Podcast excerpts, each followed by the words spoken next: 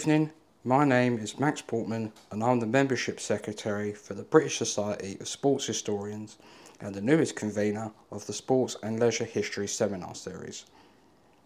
Let me start by wishing a warm welcome to all of those who have joined us in the room or via Zoom this evening, and for all of those who are listening on the Sporting History podcast. Tonight's lecture is delivered by Max Ferrer of King's College London whose PhD research focuses on the intersection between nationalism and globalisation in the region of Catalonia since Spain's return to democracy in 1978. His paper tonight, titled Més que un club en el món, which translates from Catalan to English as More Than a Club in the World, discusses that great bastion of Catalonia, FC Barcelona, and their role as both a national and global institution during this period. So, from one max to another, take it away. Is that all good? Okay, great. Thank you, Max.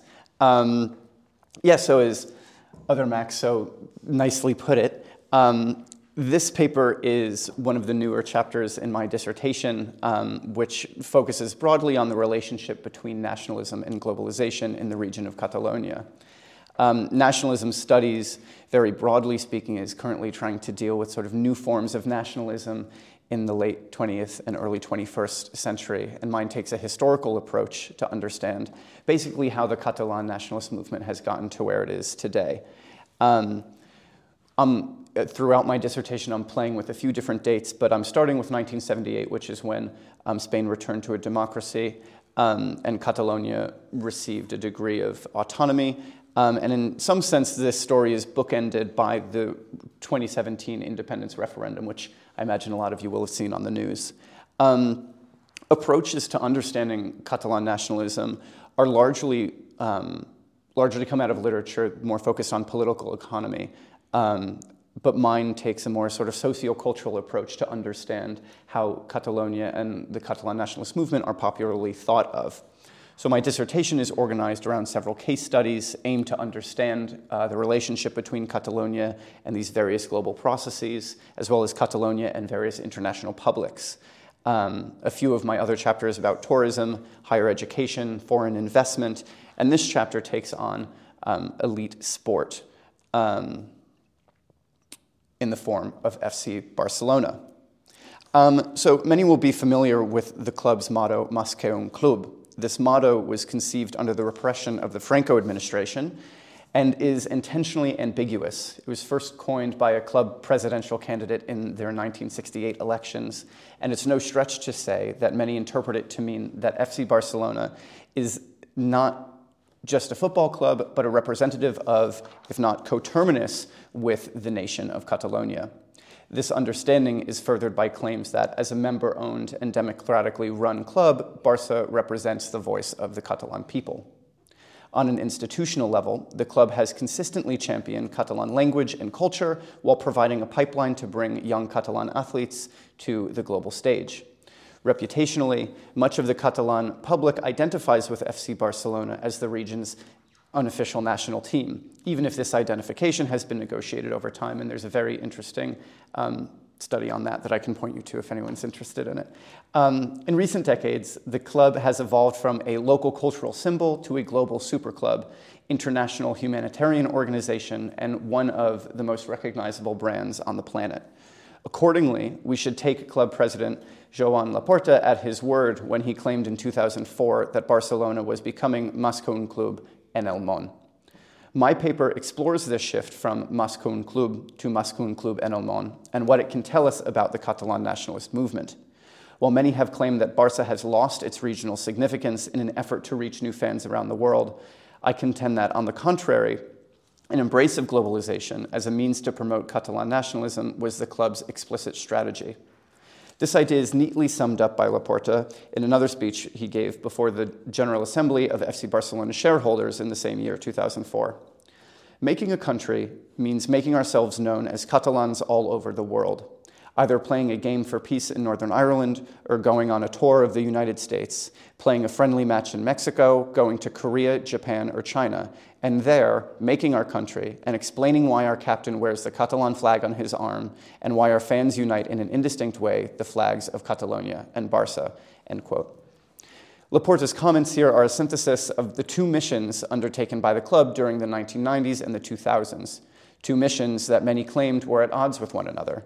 The first was to globalize the club's reach and expand into international markets. The second was to retain the club's national significance. As we'll see, it was by globalizing in a certain manner that the club retained its nationalist significance, and only by retaining its nationalist significance could the club effectively globalize. The relationship between FC Barcelona and Catalonia is fairly well trod scholarly territory. This investigation differs from others in that many of these seek to understand one particular club function or dissect one event in the club's history. Most foreground FC Barcelona as the object of study, while mine is innovative in identifying the club as part of a larger effort at globalizing Catalan nationalism during this period. Moreover, those scholarly interventions that do look at FC Barcelona FC Barcelona's global presence rarely take a historical perspective. Um, this research draws on a variety of archival and public sources, including club reports, minutes from member and shareholder meetings, club pub- publications, and financial audits. The first section explores several failed initiatives, and in doing so, tries to elucidate the tensions and challenges of the club's dual missions of globalizing and nationalizing. The second explores how the club's commercial expansion during this period was aided by economic and technological globalization at the end of the 20th century. And in the third section, I explore the club's humanitarian arm and its contribution to the dual missions of globalization and nationalization. Finally, in the conclusion, I explain how these activities do not constitute a rupture in FC Barcelona's relationship to Catalan nationalism or Catalanisme, but rather a continuity and an evolution in the global age. So, starting with the failed attempts. During the period from 1992 to 2014, FC Barcelona experimented with various ways of expanding and capitalizing on its international fan base. In the years following the massively successful 1992 Barcelona Olympics, executives at the club, under the leadership of President Josep Nunez, undertook a project of globalization. The shape of the, this development, however, was not clear from the outset. Throughout this process, club executives, staff, fans, and the international actors with which they came into contact responded to perceived opportunities and failed endeavors. In 2012, club leaders told members and supporters that, quote, we will always try to maintain a mix between global and local, always. But having said that, we also have to assume that Barca will become more and more global, and this should not scare us because it is our protection in order to remain free of debt and free of unwanted financing, end quote. This is a realization that coalesced over the previous two decades of club strategy, which often appeared as a careful balancing act and continuously negotiated process of orienting FC Barcelona to the world and the world to FC Barcelona.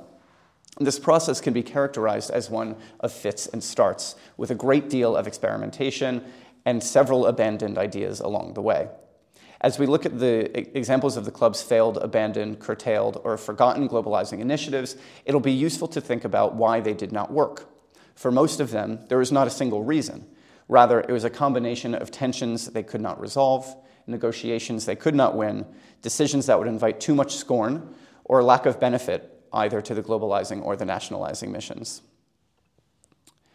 The first example I consider is one of the oldest institutions at Barcelona, the peñas, or the fan clubs. These are first referenced um, in club literature in 1919. Um, the fan clubs host regular social, sporting, and volunteering events, and indeed play a part in the club's internal democracy. Many celebrate and lobby for Catalan culture as well. For example, in 2004, a Brussels based Peña collaborated with President Joan Laporta and other Catalan institutions to express Catalonia's support for the EU. When Nunez took over the presidency, um, in 1978, there were 96 of these peñas, and they were almost entirely based in Spain. By the end of his presidency in the year 2000, this number stood at 1,545 peñas, 77 of which were international, and a further two which were based not anywhere in the world but online. The rapid and haphazard spread of the Peñas, however, led club leaders to reorganize this network in 2005, cutting Peña numbers by almost a third and decreasing international clubs to only 36. This represents a significant change. The growth of Peñas, which for decades was, view, was viewed as a key to the club's social health, would continue almost unchecked for the following two de- decades before being significantly reduced. The benefits of the Peñas were, was clear, or were clear. They brought awareness, loyalty, and a social liveliness to the club, but they also brought very little in the way of direct income. Thus, while their continued existence remained of crucial importance, they were evidently not thought of as a promising way to globalize the club as they took on more energy to, to manage. Growth among club members, or socies, during this period provide perhaps an even more interesting look into the club's relationship with members and fans, particularly the international ones. The importance of the socies to the club can hardly be overstated. For decades, executives and just about everyone at the club consistently referred to the membership body as the essence of the club, which proudly functioned as a democratic, as democratic and member owned. For many decades, the socies also formed the club's economic foundation. Through the 1990s and through the 1980s and 90s, membership dues constituted the largest single income stream. Unsurprisingly, then, in his bid to stabilize Barcelona's finances, um, Nunez encouraged increasing club membership year on year. As the number of socies increased, so did club income. This remained true until the mid 1990s when other revenue streams became more important than membership dues. Nevertheless, support for increased membership continued under Laporta in the 2000s. In his first year, he instituted El Gran Repte, or the Big Challenge, to increase membership. This drive increasingly targeted international members, and indeed, the club proudly announced that an improved international image of the club was proven by the fact that 12% of all new socies from the year 2004 came from abroad.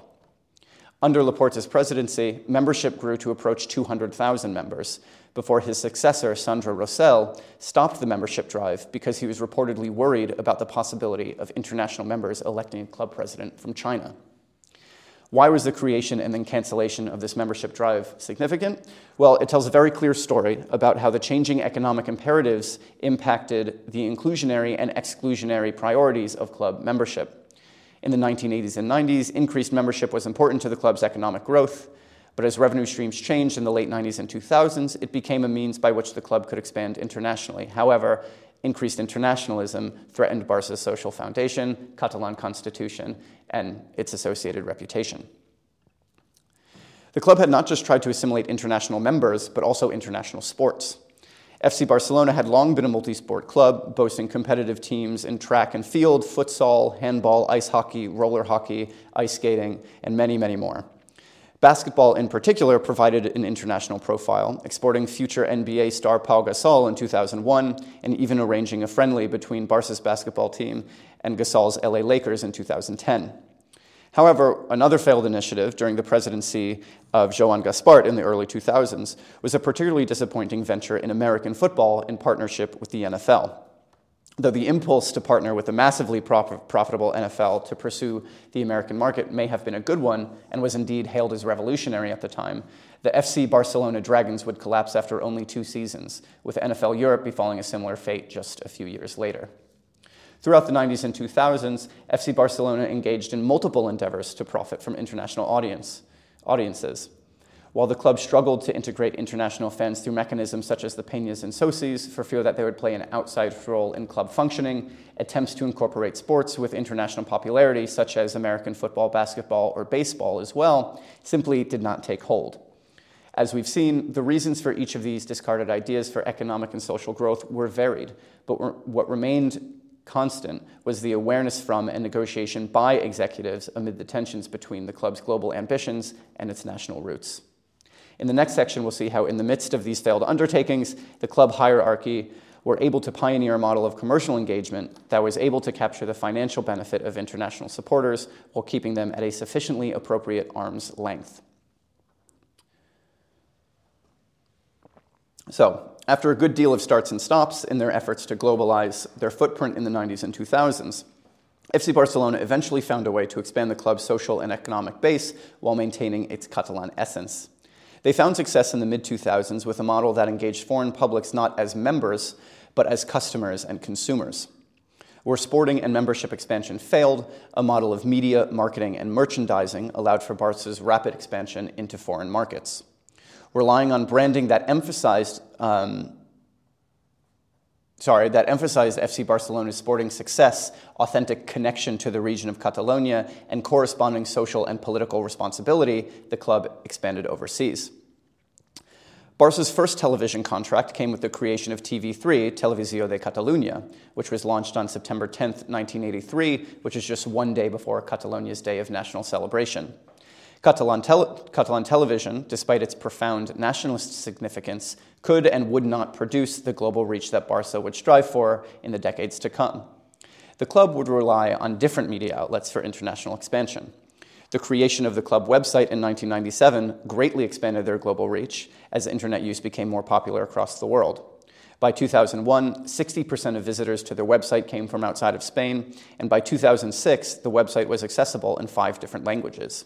However, the largest source of economic growth did indeed come from television rights.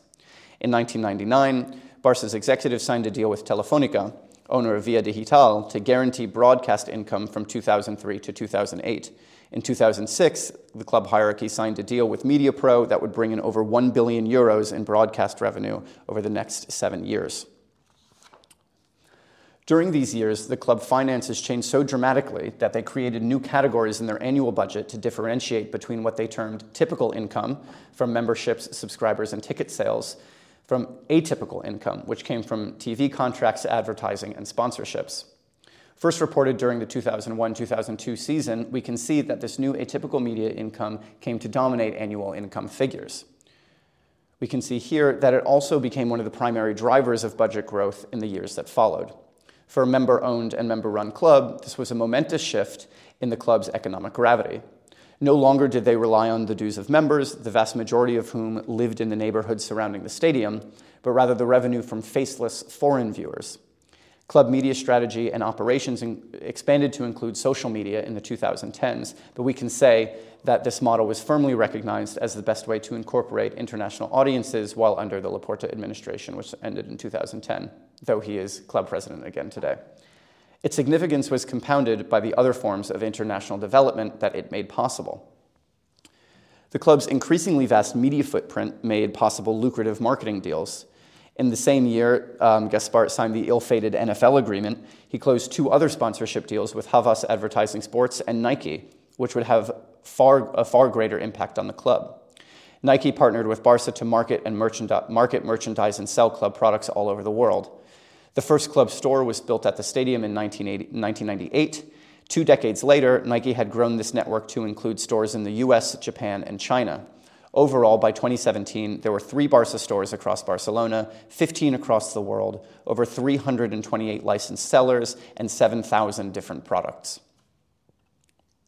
In another pleasing illustration of Barca's local and global significance, they penned sponsorship deals with both Catalan mega brewer Estrella Damm and international giants Coca Cola in the year 2002. Catalonia's flagship bank La Caixa came on board as an official patron the following year.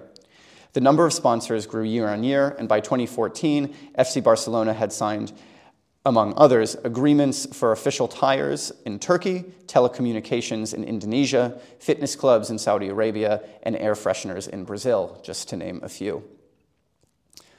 The 2000s and early 2010s were indeed a time of profound change for FC Barcelona. Though the club was still owned by its mostly Catalan membership, many feared that the club would lose its identity and reputation in the whirlwind of media, merchandising, and marketing campaigns that did bring Barca to the world. One might rightfully think that such blatant commercialism and international focus might erode the authentic and local branding that was making the club so much money. Indeed, many fans and commentators at the time raised these exact critiques. However, the club was sure to infuse this, their international engagement with Catalan significance. For example, the FC Barcelona Museum, pictured here in the middle, consistently ranks as one of Spain's top five, top five most visited museums, and it promotes a narrative in, its, um, in, its, in the story it tells. Um, it promotes a narrative of Catalonia in Spain's history that situates FC Barcelona as pro Catalan and an anti Spanish bastion for the last 100 years. In 2022, when FC Barcelona agreed to deal with audio streaming company Spotify to become the club's main sponsor, They included a clause in the contract that demanded that Spotify's website and app be made available in Catalan to its over 550 million users. The club routinely partners with the Catalan government and other regional institutions to promote tourism, local investment, and culture. And perhaps most visibly, every Barcelona kit sold across the world contains the Catalan national flag, the Senyera. This here is um, one of their popular third kits, which just is the Senyera. Um, in the next section, we will see how the club globalized not just its finances, but also its humanitarian activities in order to reinforce its socially and politically engaged reputation and indeed its status as an ambassador for the region.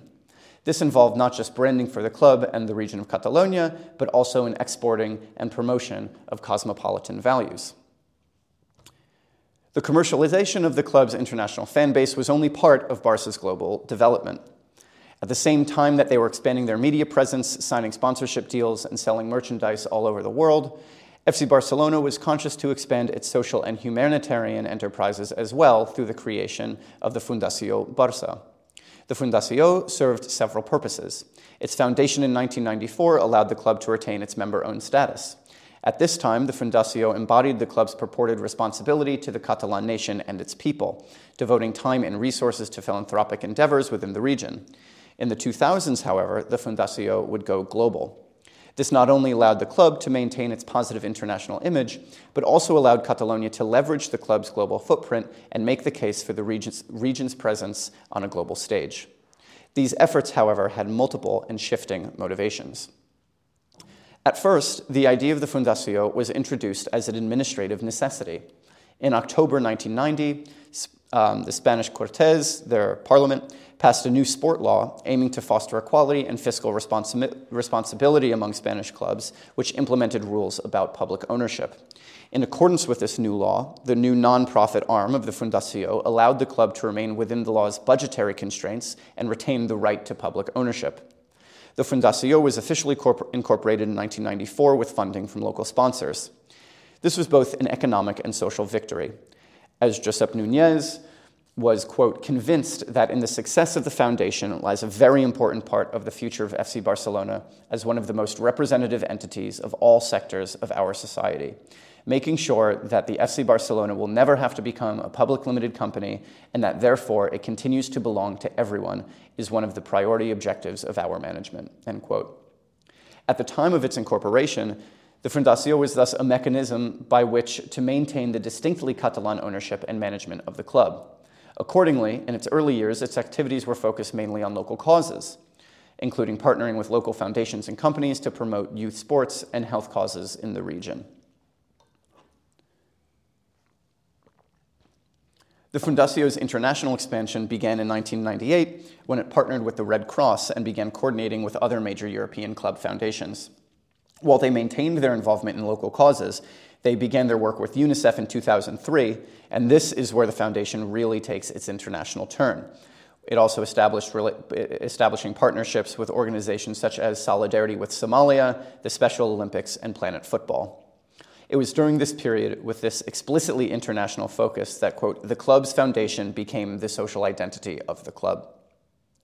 Though it began as an administrative and economic imperative, the Fundació quickly came to be spoken about by club leaders as the heart and soul of FC Barcelona.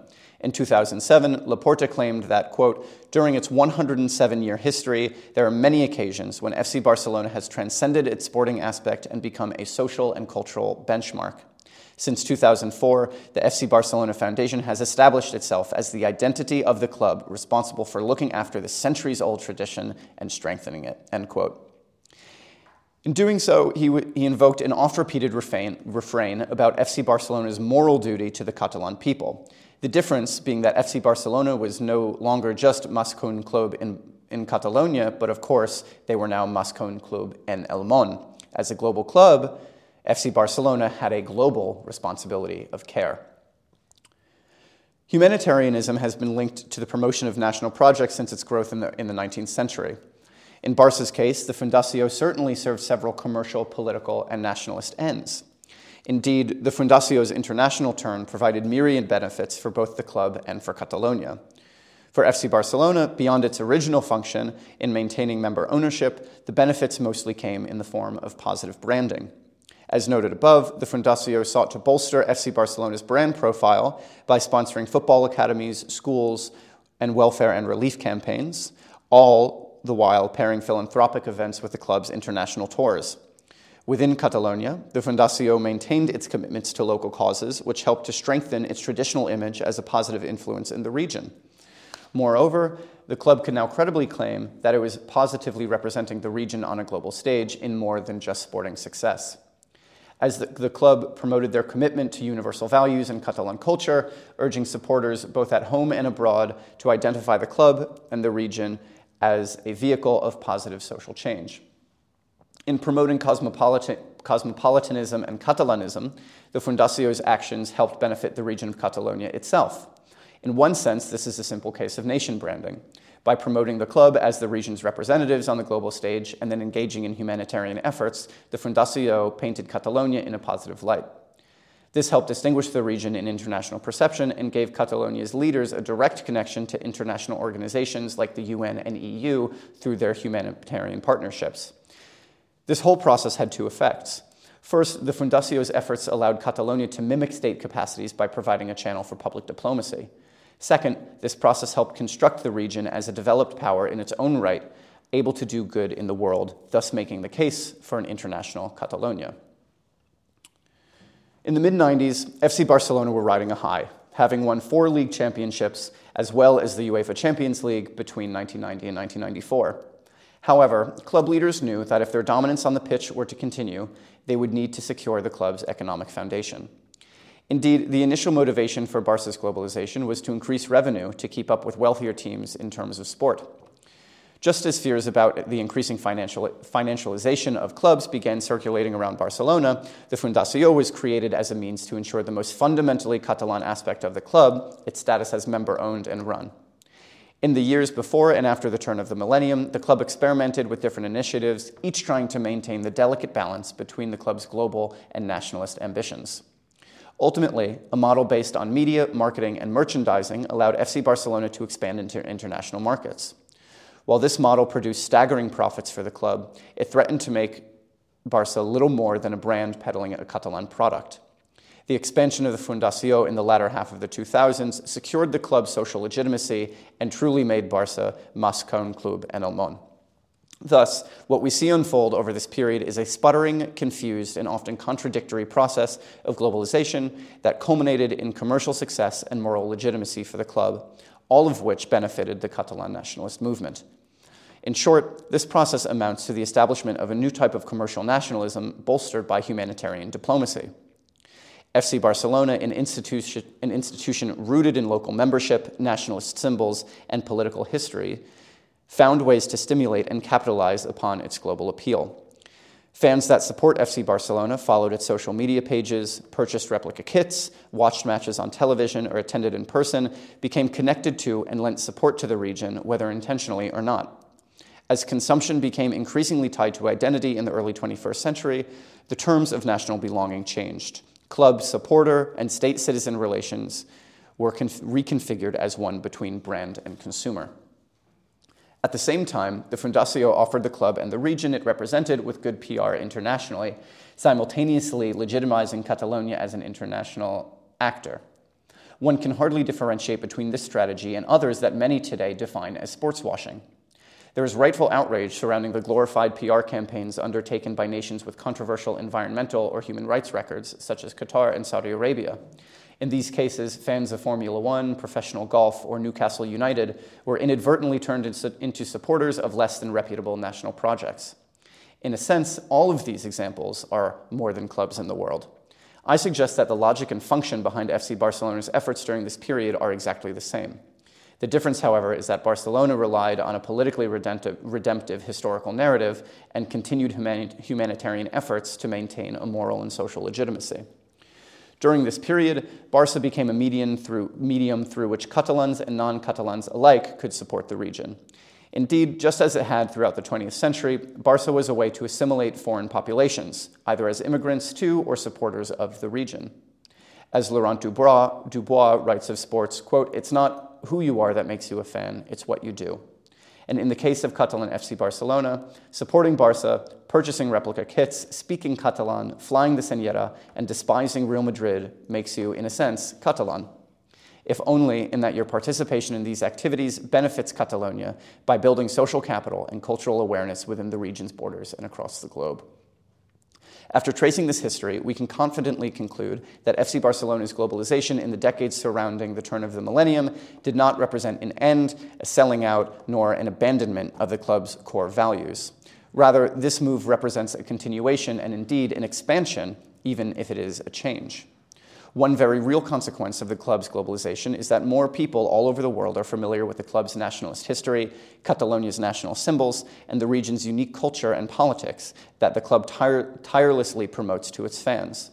Its function today um, in a global marketplace of products, identities, and ideas is as an ambassador for Catalonia's global brand.